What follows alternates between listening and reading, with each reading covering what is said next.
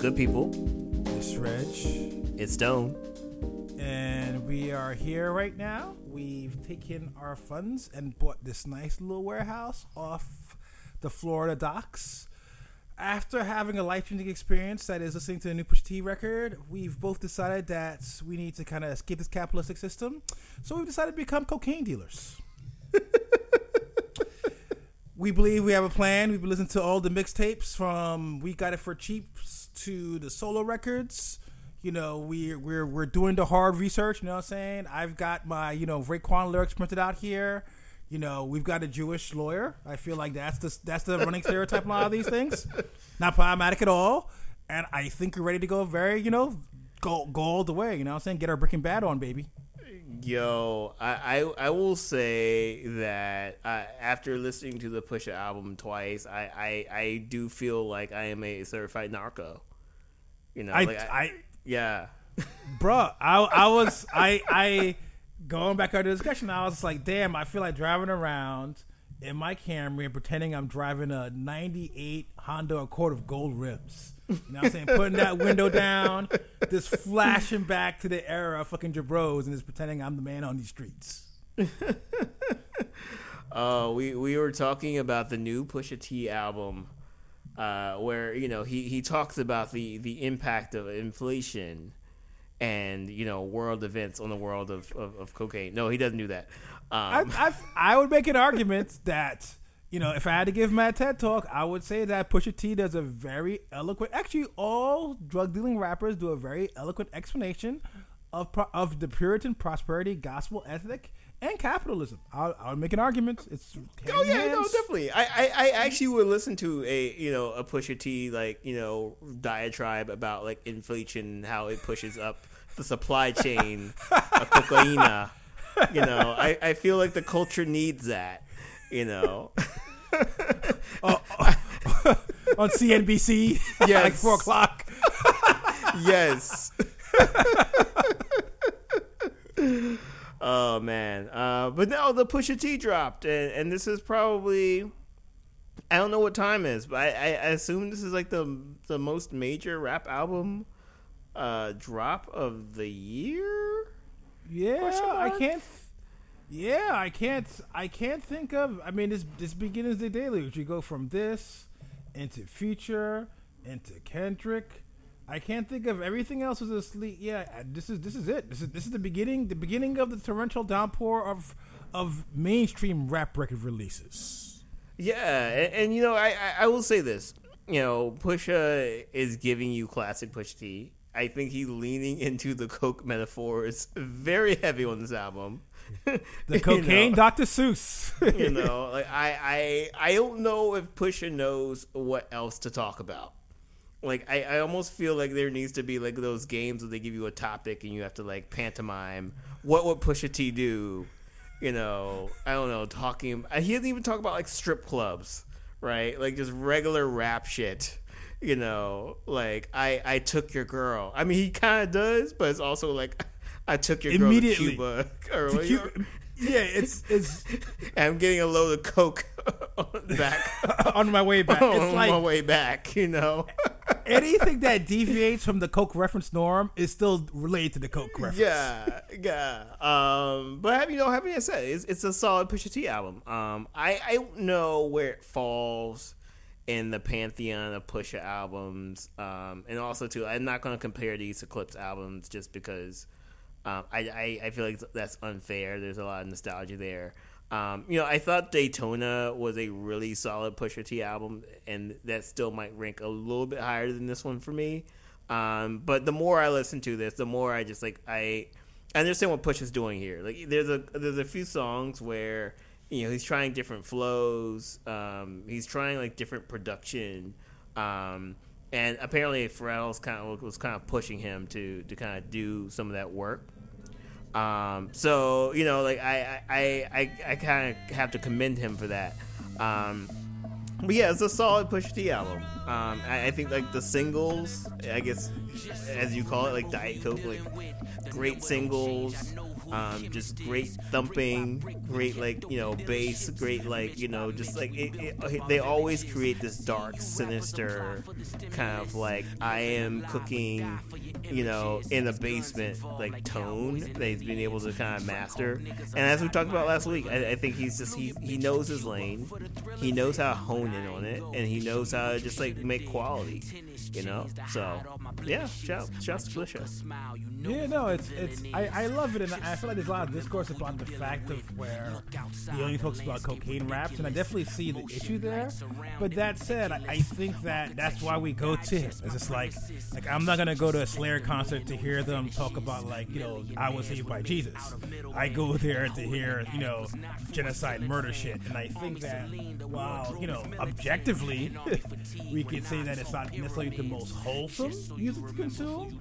I will say that you really can't get mad at it because what's kind of crazy is the fact of where, you know, a lot of bands, a lot of music music acts kind of go to the same. It's very much like, hey, they sold us X amount the first time, we're gonna do it, get the same producers, get the same thing, and it sounds tired.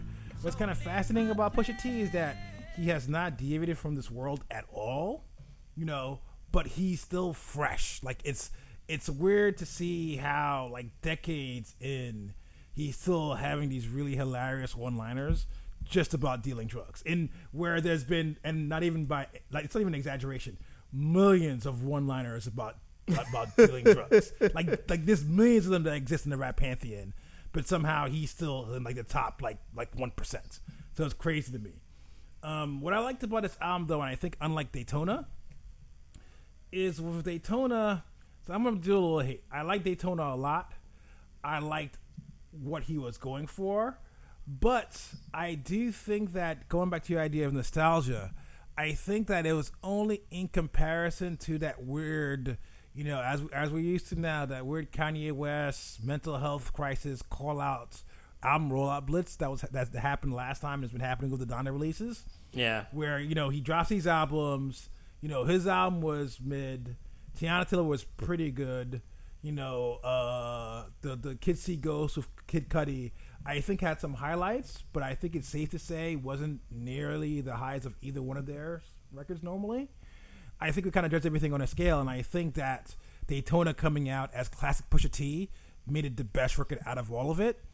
Um, for me, what I think edges this record out is the thing is, and going back to like your point about we don't want to rate things against the Clipse for me, where Pusha T kind of shines, and this is the irony, is like, look, we know what he's gonna say. He's gonna say some yeah. some really witty one-liners about cocaine. I think where he shines is when you give him interesting production, because it it draws things out of him. So for me, and it you know it's not necessarily all Pharrell, but Pharrell's the primary driver here. There are some definitely unusual beats here, like you know, like my, like one of my favorites is "Call My Bluff." Just yeah. because it's literally it's like and I and I, and I mean this in a good way. It's it's like like somebody made a crappy beat on GarageBand. It's like four or five notes. And this 808 hits. It's very minimal, but it's such a weird, sinister sounding song that it calls back to like the Hell Hath No Fury era Pusha yeah. T.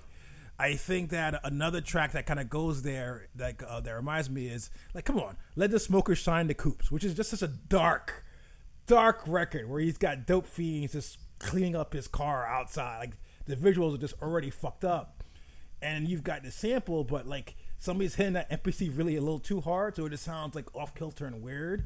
And I think that's where I think he shines because you know, like again, you give him uh like and and and I think that's why I like that record as opposed to those records, as opposed to like the scrape it off the top with uh, Uzi Vert and Don Toliver. Again, love Don Toliver again, I still feel Uzi Vert is underrated as a rapper, but you could tell like this was like the, the this is the radio play song. This is the song that he wants to get in Hot 97. And I think that while he murders it, to me is just like he it always sounds the grimier and the more annoyed push it sounds like when he's got to rap at you, I think is always the best. And I think we had more moments here than we had with Daytona, just because based off the production, Kanye's always tends to be a little cleaner. Although I will say to give the crazy man some props. Uh, Dreaming of the Past, I thought was really kind of a cool, like off kilter Kanye beat where yeah. he's laying the sample ride. There aren't really any drums. I thought he kind of stepped his experimental chops up a little bit more there, where it's like a weird mix of Griselda shit. Like I, I thought that was a standout, and I think that a lot of the a lot of the blabber today is about who killed the beats between Kanye and Pharrell. Where for me, I would actually say Pharrell, but I could also see the other side of it. So I think that you know they brought game. But long story short, I put this above Daytona strictly based off the production for me. Yeah, I mean, I and, and I I think like I, I probably have to disagree. I think the production because uh, you know scrape it off to me was probably yeah it's, it's like the weakest track and it's like the radio play track. And I think like with Daytona there was no radio play tracks, but there no weak, produ- weak, production. agreed. Agreed. And I, I I feel like there's a few tracks where I was kind of like you know what it's it's the production is a little bit off. Um, maybe they're just trying some some different things. Like that's really you know that's fine. Like, but um, I I think that's that's kind of like maybe the difference between this and a Daytona. Um, you know, having that said, like again, like this this is like you know you like. I, I had to find this. I was looking for this this line: "The purest snow we sell in white privilege." Like,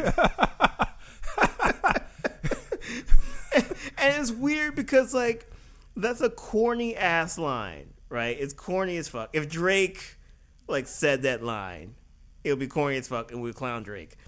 The way that Pusha delivers that line, yes, it's just so like menacing and so just like you know, I don't know. This is so deep, like it's uh, like it commands respect, right? It's I'm I'm gonna show my age.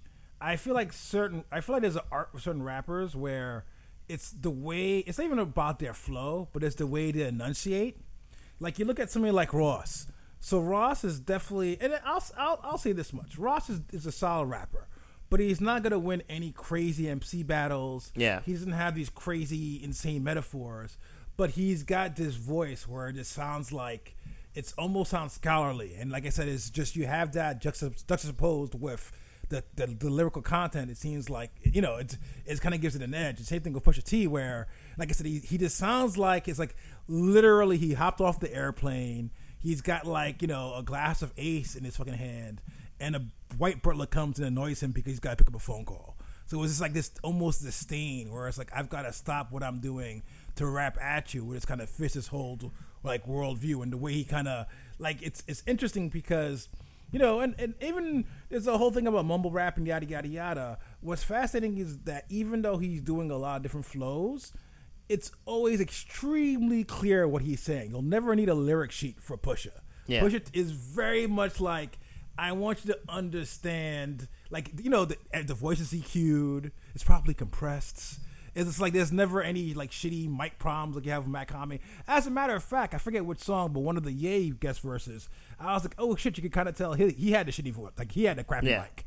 Yeah. yeah, and I was like, but like, like that would never happen for Pusha. Pusha wants to make sure, like, I can, I can be pretty sure that when a Pusha record comes out, eighty percent of the time getting spent on mixing is his vocals. He's just like this shit. Yeah. I can't. My T's aren't coming out the way I need you to do. Go out there and fix that up, there, engineer guy. yeah, for sure. Yeah, and I, and I think like that's just like the thing where like like like he, he is a master of his voice, and his voice is the instrument. And yes, you know, there's a lot of times when you do just kind of get that minimal like you know, I, I feel like you know even the Clipse stuff was very minimal in production, right? It was all about the voice, and his voice kind of set the tone, and his voice kind of set like the mood, um, and that's a skill. That, that is definitely a skill. Um, you know, so yeah, like, and, and then also too, like it, it, it I I really actually kind of want like a I don't know like a Top Boy Pusha T like Netflix show like yes. I, I, I feel really feel like he sets the mood, um, and I you know like a lot of coke rappers do, um, but I, I feel like he sets the mood in a way that's just like really interesting. It's not like a, hom- a homage to like you know Scarface, right? It's very contemporary, you know. Um, you know, and he talks about how I think he's he's admitted that obviously he's not like you know like you know moving like weight from Santo Domingo or whatever. Um, but he talks about like how he he still admires those dudes, and it's like a tribute to that this culture Um, you know that they exist because of America's insatiable demand for drugs. You know, um, and I think that's like kind of what he's kind of saying like you know he's like hey i'm i guess i'm the villain i guess i'm the joker but like you know i i am empowered by somebody you know so i'm going to live this life.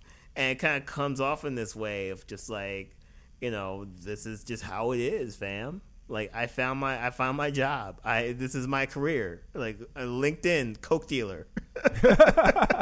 You know? And it's just like said with such confidence, you know, that that like you you you pretty much believe it. Yeah, no, it's and for me, it's like you said, it's it's the way he kind of is the way the words, the verbiage he uses, and like going back to your point about that white privilege line, it's a it's a spectacular line because it reads on multiple levels.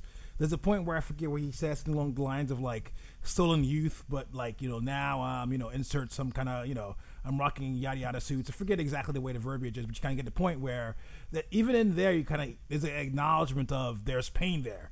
It's it's not a full like as opposed to I don't do a compare and contrast with Ross. Ross is hundred percent in luxury mode. You know, Clipse does get grimy, where it's like I was they'll be like a compare and contrast of where you know they're in their world. Yes, there's jets, but there's also corner boys. There's also things happening. Yeah like going back to your point about the, the top the top boy like you, you could do it because yeah at his level he's talking about private jets but definitely shooters have a place there definitely going back to the the, the fucking smokers you know um, cleaning coops there's fiends involved. And like i said it's there's a worldview that's a little wider. Not to say again i don't think you're going to invite you know Pusha T to talk about the social political problems of inner city drug use but like it's he's definitely a there's definitely a palette being painted here that's not just like you know rims fly coke flying out bad yeah. bitch on my arm. It's again everything It's is very eloquently said. He's very visual rapper it's not again like things like even like the cocaine dr seuss when he says that i i laugh because like i, I imagine like the, the Seuss fonts pops in my head. You know what I'm saying? and it's just like, oh shit! It's like he's just so way. He's just got a way of kind of just putting that together. And, and like I said, it's I get the idea of where at the end of the day, it's a very specific viewpoint, but you get so much mileage out of it. Like I said, it's just like, you know, listening to a Pusha T record, I get a lot of just really smart, well written music that I don't normally get from a lot more things. A little bit more, let's say, and I hate this term. You know, like, I won't say woke. I hate. I feel like we got to retire the term woke, but other rappers who've got a wider socio-political view, you know, they're definitely kind of touching on things. But like, like I said, at the end of the day, his pen is so great. It's just like, you know, and, and I think it's like going to like an Elmore Leonard album. I mean, um, book. It's just like, oh yeah, he does crime shit, and this is what he's painting. And like, I can't, you know, like I said, at the end of the day, he gave he gives you what you need. Like, and, and like the quality has been top tier. You know, he may have a couple of weird choices, like you made mention this record has a couple more radio friendly joints. That's always been a big issue, I think, of the with, with Pusha T and Clipse in general later in the career. Where I feel like earlier on with Hell Hath, and particularly with uh, what was the first record? Lord Willin. Well, Lord yeah. Willin, I thought had a good balance of club songs, but then again, I felt like that was the heyday of club songs and yeah. the heyday of Neptune. So it's probably easier to kind of have thug music and club music kind of come together and not be pandering yeah. as it is now, where you know everything kind of has a really sharp R and B hook or auto tune. But uh, but like I said, it's just like the the worldview he paints is very, very, very spectacular, and it's interesting because, and like I could even see it on my Twitter.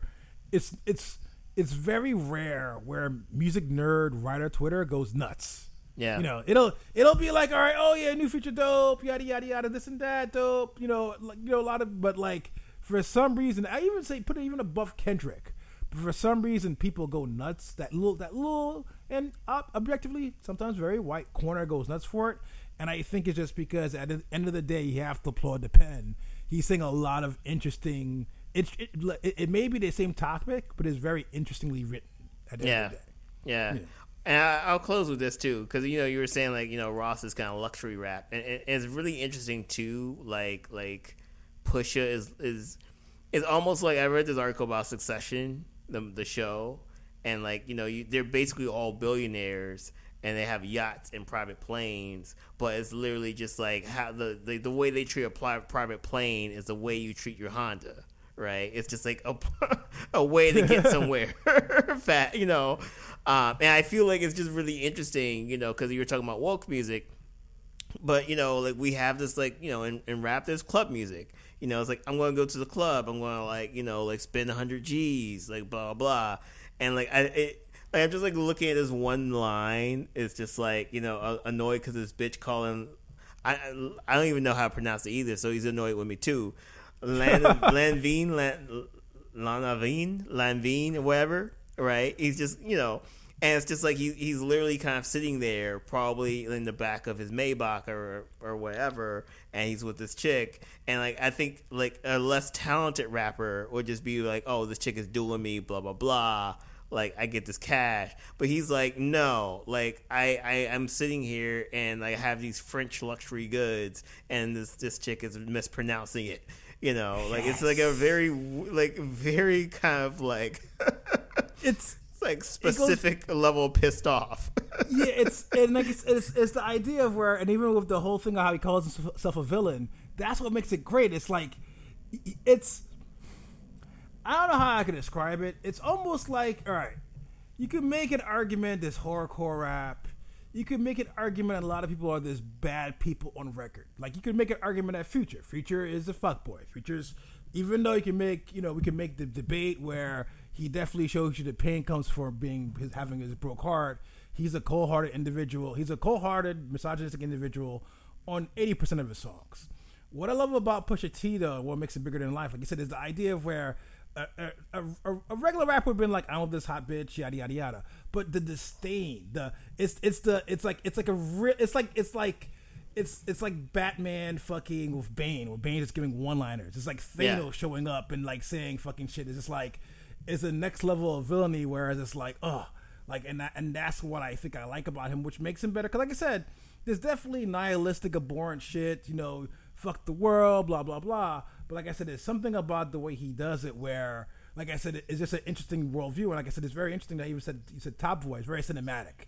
It's yeah. not just like, yeah. oh yeah, blah blah blah, shoot shoot, da da da da. It's like, yeah, those things are being said, but it's painted in a weird way. His attitude is a little different. It's just like, it's just like, ah, oh, this is a really like, and like I said, I think that's why ultimately it's easy for him to. I won't say necessarily easy, but why he's able to stay in that lane and make it really interesting is just because he paints a picture. It's just like at the end of the day, you know, I we've all seen, you know, I've, I've seen a thousand and one horror movies. I've seen a thousand and one action movies. It's very easy to sit down there and like you know be able to call the plot. As, I always laugh at how people I know from Cali and I feel like it's in the water. When I'll sit there and watch them, they'd be like, "Yeah, X Y Z is gonna happen." I'm like, "Damn, you motherfuckers get like screenwriting classes at like fucking 12? but it's the idea of where there's nothing new under the sun. But like I said, is everybody appreciates though a really good genre movie. Everybody appreciates a really good western. Everybody appreciates a really good superhero story, even though we know the basic origins. And that's what's kind of cool about Pusha, where he just knows how to draw from these influences and make them new obviously, I could definitely get the critique of where you could get some rappers who could do both, who could a get new, you know, get new inspirations, go into different topics, and give you different things. But at the same time, I can't get mad at somebody rapping at a really high fucking level. It's hard. Yeah, yeah, yeah. definitely, definitely. All right. Well, uh, look, you know that that that push of the shipment's coming. We got you. Like we got the warehouse open. You know what I'm saying? Come through. You know, we don't have any.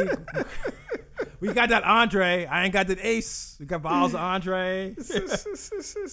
Maybe a PlayStation, not five. PlayStation Four. Oh man. Uh, all right. But, but like I said, yeah, what else ahead. is there? No, no, yeah, I'm just saying. Yeah. But we kind of touched on this. It's it's a, it's about to be. It's a, I guess you know. It's if he's saying it's dry, really it's a flood of new music. How about that? Uh-oh, How about that? That's right. Going for that that big podcast voice money. You know what I'm saying? MailChimp. Audible.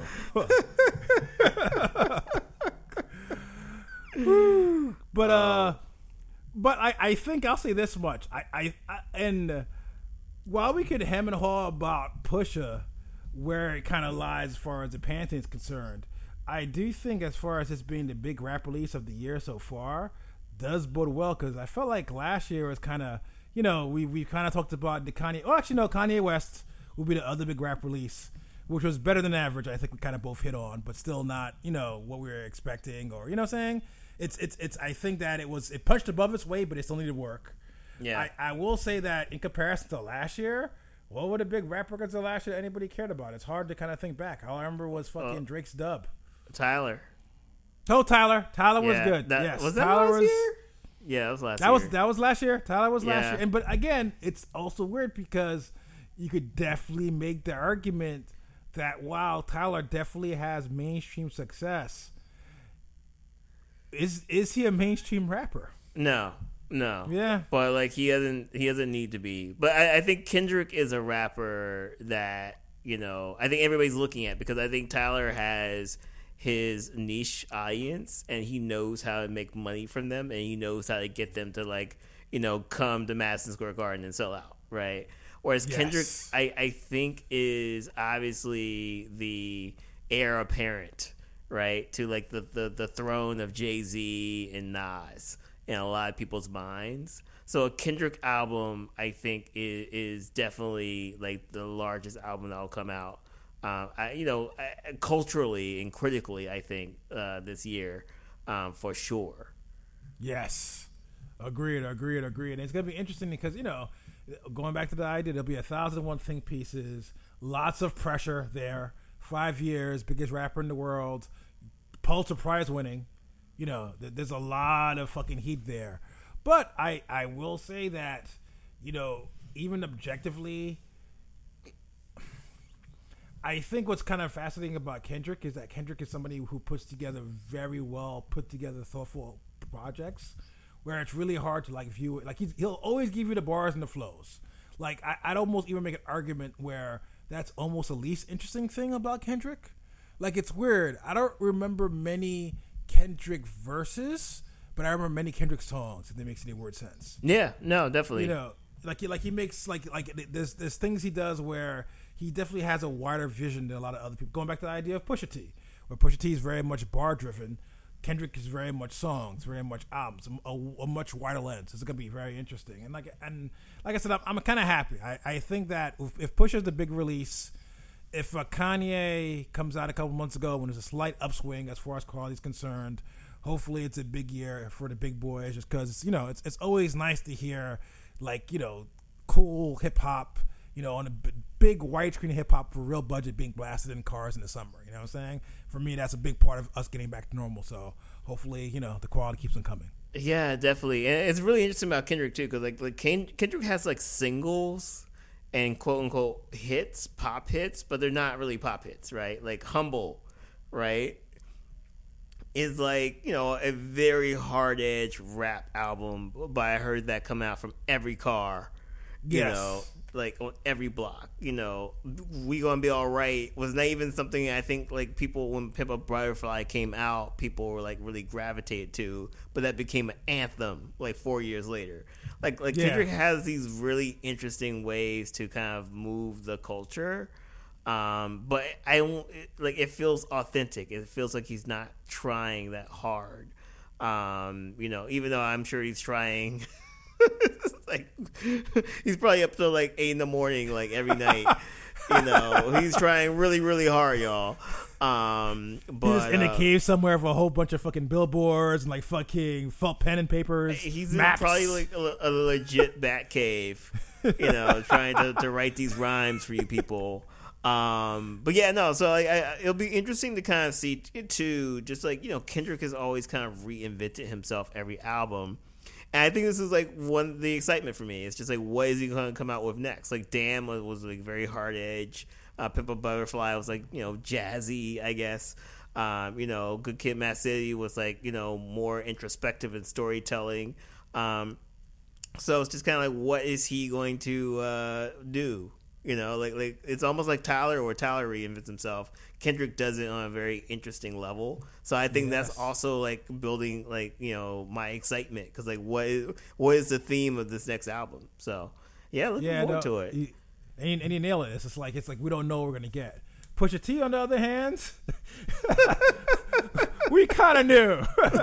but you're right. Kendrick could go from any if he dropped a, a like a pop punk album, we wouldn't be too surprised. He'd be like, "Damn, I guess he's giving that a try." You know what I'm saying? Yeah, yeah, yeah.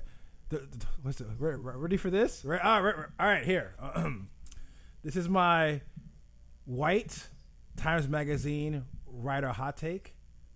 Kendrick Lamar is the Radiohead of hip hop. Yeah. There Yeah. it is. There it is. Yep. Me Yeah. and my 2.5 kids in my Subaru. That's, I'm ready to go. ready to go. Oh man. Uh. Uh, so I put something on on on the notes, which I was going to attack from a negative angle, but I, I'm gonna I'm gonna refrain from that because we're all about love. Uh, long story short, it's, it's semi Azealia Banks related. All I'll say is, uh, even though she's my problematic fave, I wish you would stop talking shit on the internet. But uh, I just want to kind of give a quick weird shout out. Um, we kind of didn't cover when it first came out, but about a month ago, there was a sex tape that leaked with Isaiah Rashad. Um, he was having intercourse with men. It was a whole big thing. What I thought was very enlightening and was kind of cool for a very first time was motherfuckers were like, "We don't give a fuck." Yeah. that was basically that was that was beginning and end of the drama.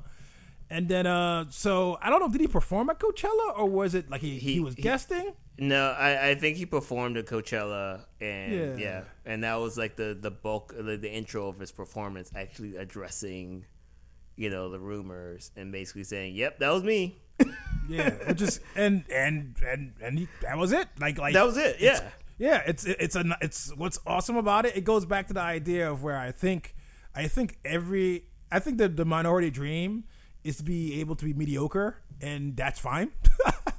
and I think here the idea of where he's come out and it's not a big scandal, it's not any kind of big thing. It's just like oh, just yeah, that is what it is. It's kind of awesome. So kind of props to I guess all of us as a culture for slowly moving things over forward. I mean, I guess the idea is that at the end of the day, it's kind of cool that, you know, we can have a rapper that's out, we could have somebody doing these cool things that we don't really stone them for it, which is kind of like, again, a very fucking low bar, but a bar I'll take all things considered. yeah, no, definitely, definitely, and I I feel like you know we, we- you know, obviously there's people like Lil Nas X and, and, and things like that who who kind of paved the way for a rapper who plays Coachella to, to actually you know admit this. Um, you know, and, and uh, I don't think you know we still have a long ways to go. Hip hop is a very misogynist and you know homophobic culture.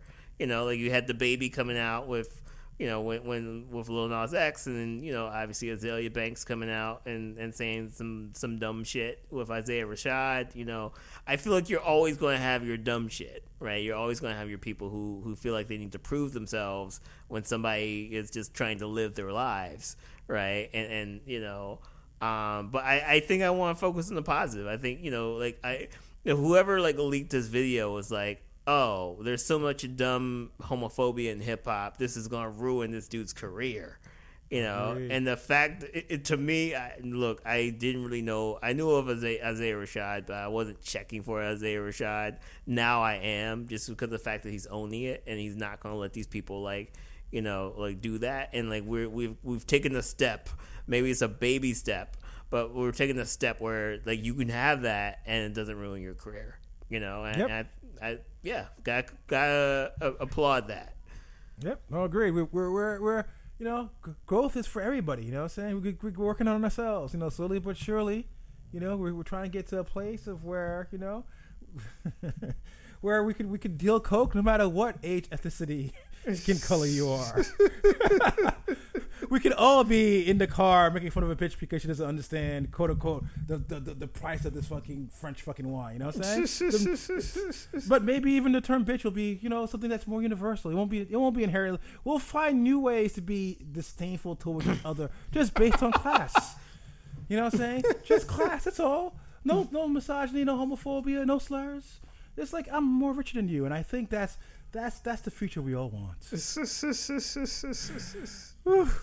But uh, as far as that's concerned, it's our favorite time of the podcast where we discuss the new shit. You know what I'm saying? We're out here in these streets, driving around in our boom boxes. Not really.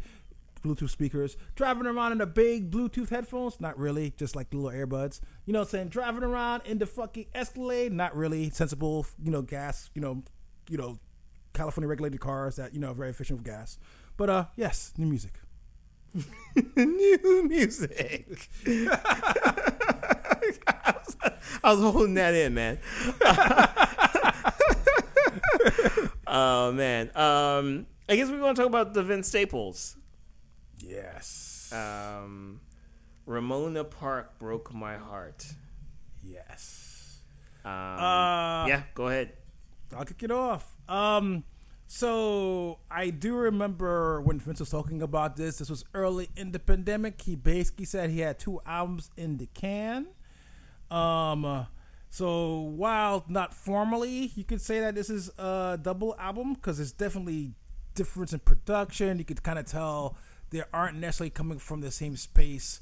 You know, 100% uh, production wise it's definitely kind of a similar album as far as the vibe is concerned, as far as what's happening here. Um, it's just interesting because the first record that came out, I guess, you know, quote unquote, his pandemic records was Vince Staples self-titled. That was very introspective, kind of made sense. We were all sad and shit. We were all sad boys inside. You know, Vince Staples, somebody where he's, I won't say he's been necessarily emotional, but he's been kind of tackling, you know, growing up in a certain kind of like criminal lifestyle and kind of you know analyze it from different perspectives from you know the trauma the familial trauma personal trauma societal ills along those lines. Um, so that kind of made sense. We had ramona park broke my heart where it's kind of mind that same exact thing. It's kind of fascinating just because we've discussed this you know i'm a huge vince staples fan.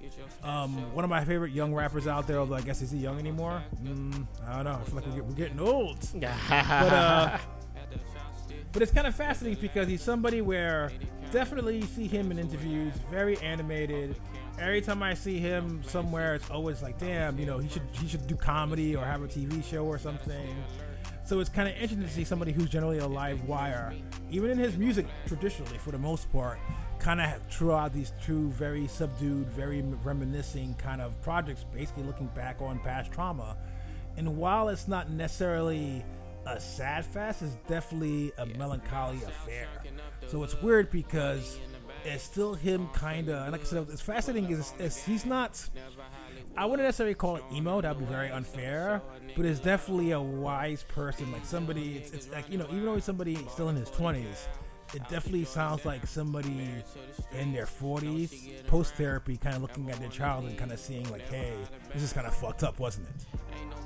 Yeah, and, and I, I, can't.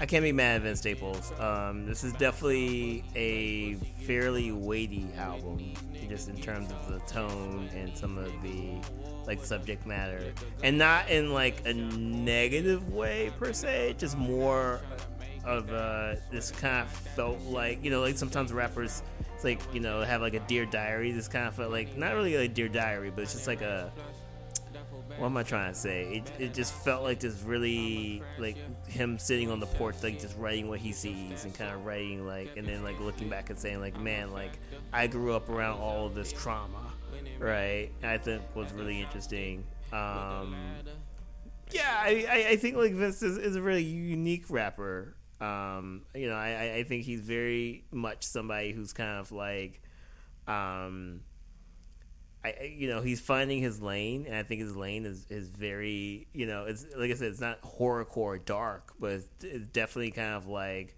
you know, look at our society right now, and look at like, you know, like the violence, like it's kind of here, and like I, I kind of just like see that and witness that, and I put this pen to paper, um, if that makes sense. Um, so yeah, I, I, I didn't finish the album, but like I, I feel like I got the, the gist halfway through. Um, it's, it's to interrupt. It's a hard. It's a it's a hard listen. Like it's, Yeah. it's not. It's very like I said. It's not. It's not necessarily a downer per se, but it's definitely like a lot of like, yo, shit is fucked up. My childhood was fucked up. Type. Yeah, yeah, yeah, yeah, for sure, for sure. And it's just like it's it's yeah, it's just like it's one of those things where you realize that there's lots and lots and lots of Vince Staples out, out there. Um, and you know, I, I think he's like on one of the radio stations. He says that he's trying not to make entertainment. This album is not entertainment. It's not like Drake. You know, this is like something where it's it's, it's, it's a story, and you know, I think him sharing it, him sharing about his neighborhood, like things like that. It's just kind of like saying like, hey, like, like these stories exist universally, uh, yeah, it's a it's a hard listen. It's definitely a hard listen. It's it's an album that should have dropped in the winter. Yeah, actually, agreed, agreed. It's definitely a winter album, and like I said, it's interesting because it's it's it's a good album. It's like it, it's hard to kind of like not, you know, it's hard not to say like. It's, a very well album. I like the fact of where it's definitely a little bit more West Coast leaning. I know he had FM, which was kind of an ode to like LA radio. This one, he's got like Mustard kind of sticking in some beats. You know, it's and like I said, it's you could almost listen to some of it and be like, oh, this is kind of like a, a chill drive around, you know, in your car, nice day type shit. But like I said, this is, doesn't take much to scratch beneath the surface and say like, oh, we're talking about trauma. And and also what's kind of fascinating is that, uh, and what hit me is I guess you know even though I kind of made mention that he's somebody where he's had a wide variety of projects, we have to look at his like summertime like like uh, 06. Like it's his thing has always been I guess like stolen black boy childhood. Like Yeah. like he's like that's been his kind of focus and where yeah he'll have an album that might have some like bigger beats. He might have an album where it's like Future there doing a hook. He might have a song about how you know a lot of white gays, but it feels like and it's fucked up because you know why because he went through it. It feels like it is that the core of it is the fact of where he's like my childhood was stolen kind of unfairly because of the way the world is, and like I said, it's it's an important message I think because I think going back to the idea of and going back to why we talked about that little part where he kind of gave props to Pusha, even though it's it's definitely not most of the record, probably one percent of the time, is the idea of this acknowledgement there of where at the end of the day shit is fucked up for these people. Like it it could be sweet, it may be positive. You may be out there hanging out with fucking Escobars, doing lines of cocaine's all fucking glorious strippers, but like the road there is hell. And I think the fact of where Vince Staples kind of focusing on the hey, you know, I'm here, I've got some success, you know, I'm, I'm doing interviews with GQ, but dropping these like yo shit was fucked up albums is very important. And like you know, like that's why I said it's it's something where I have to admit I probably kind of give need to give it more of a chance. Only because I even remember the last Vince Staples record I liked a lot, but like I said, it's just kind of hard to go through, particularly in these times. But then you can make the argument that maybe that's when we kind of need to kind of give it a real listen because Yeah. if there's anything we need to know, shit is really real out there. That's been the last two years. Yeah, for sure. Yeah. Uh, so moving on, uh, you know, uh, this band that their output is crazy, fam. Um, you know, SAULT. We've talked about SAULT a lot on this podcast. They've put out like six albums now in three years. Um, you know, and, and I, I feel like they're still one of the most unique bands and unique uh like artists I've I've come across in the past like few years. I kind of sing their praises high in the mountaintop.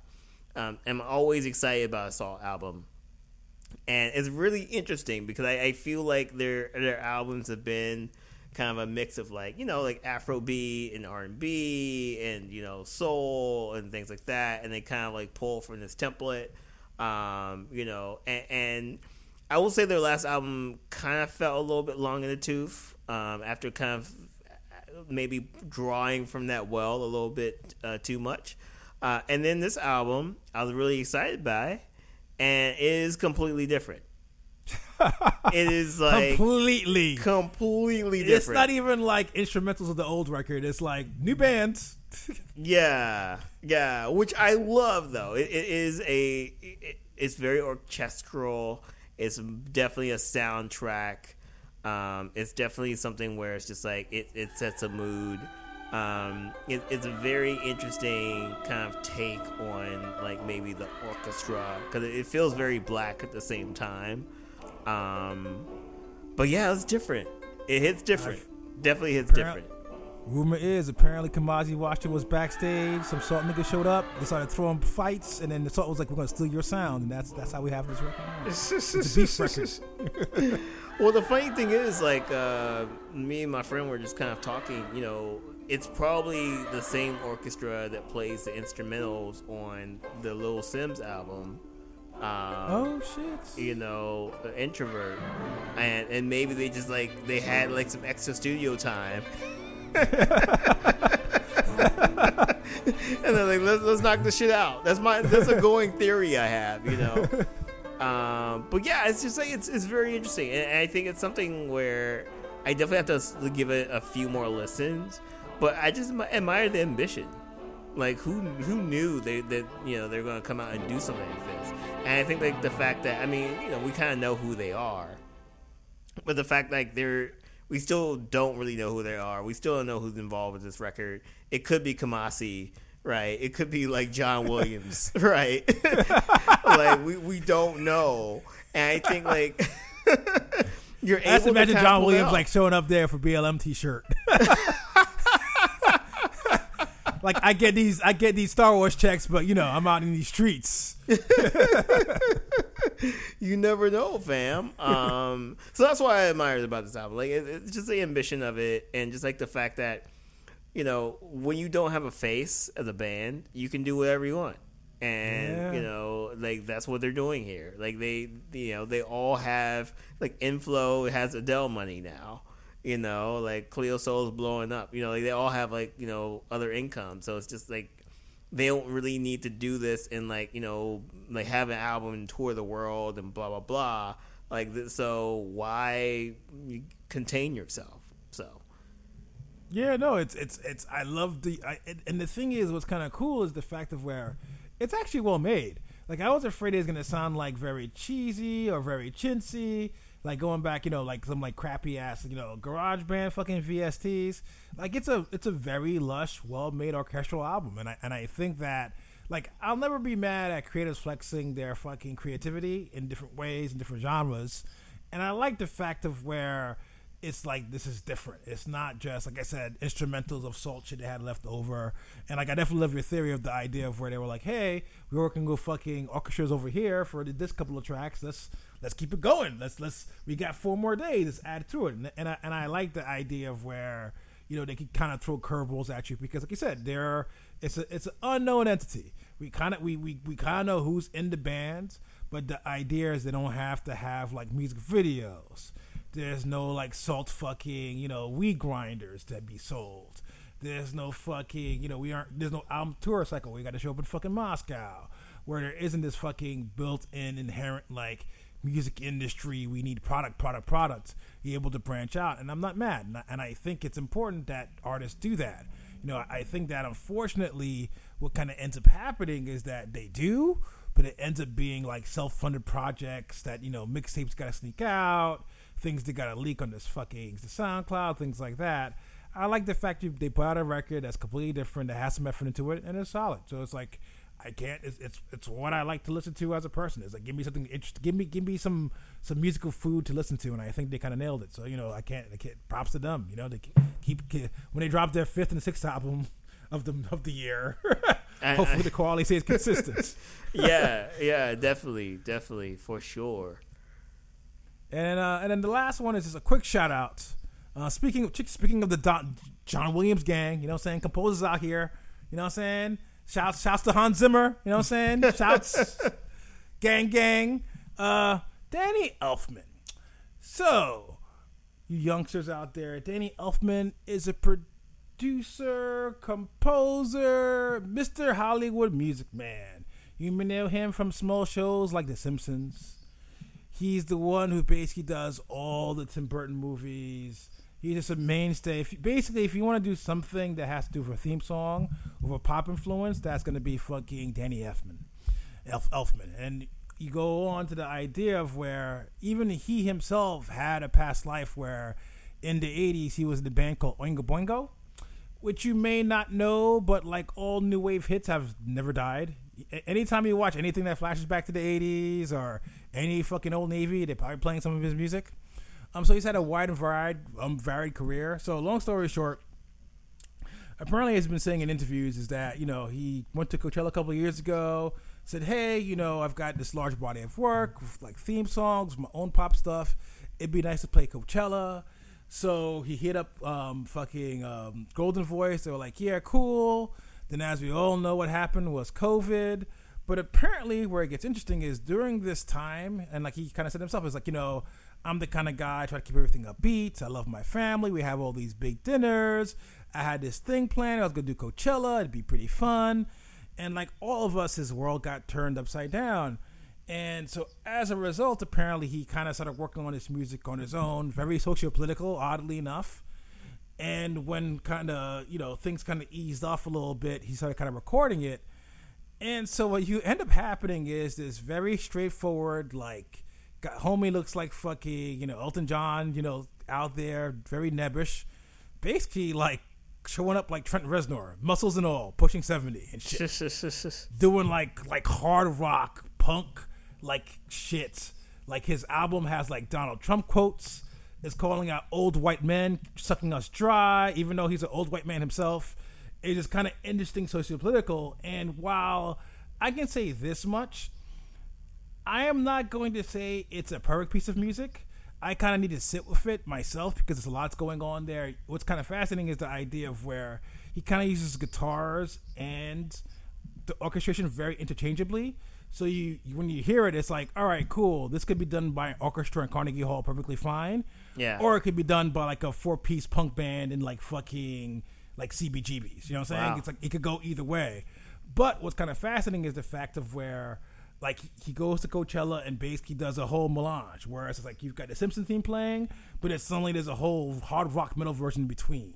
You know, he's he's going on stage with basically most of the members of Nine Inch Nails fucking backing band. You know what I'm saying? Yeah. And also he's like killing it because it's like he got like like the reason why I even knew about this was I knew about like how he had a rock album out, and usually, and me and don't know. We get all these pressures, we see all these things popping up, and I was like, all right, cool, that's very nice. You know, nice passion project.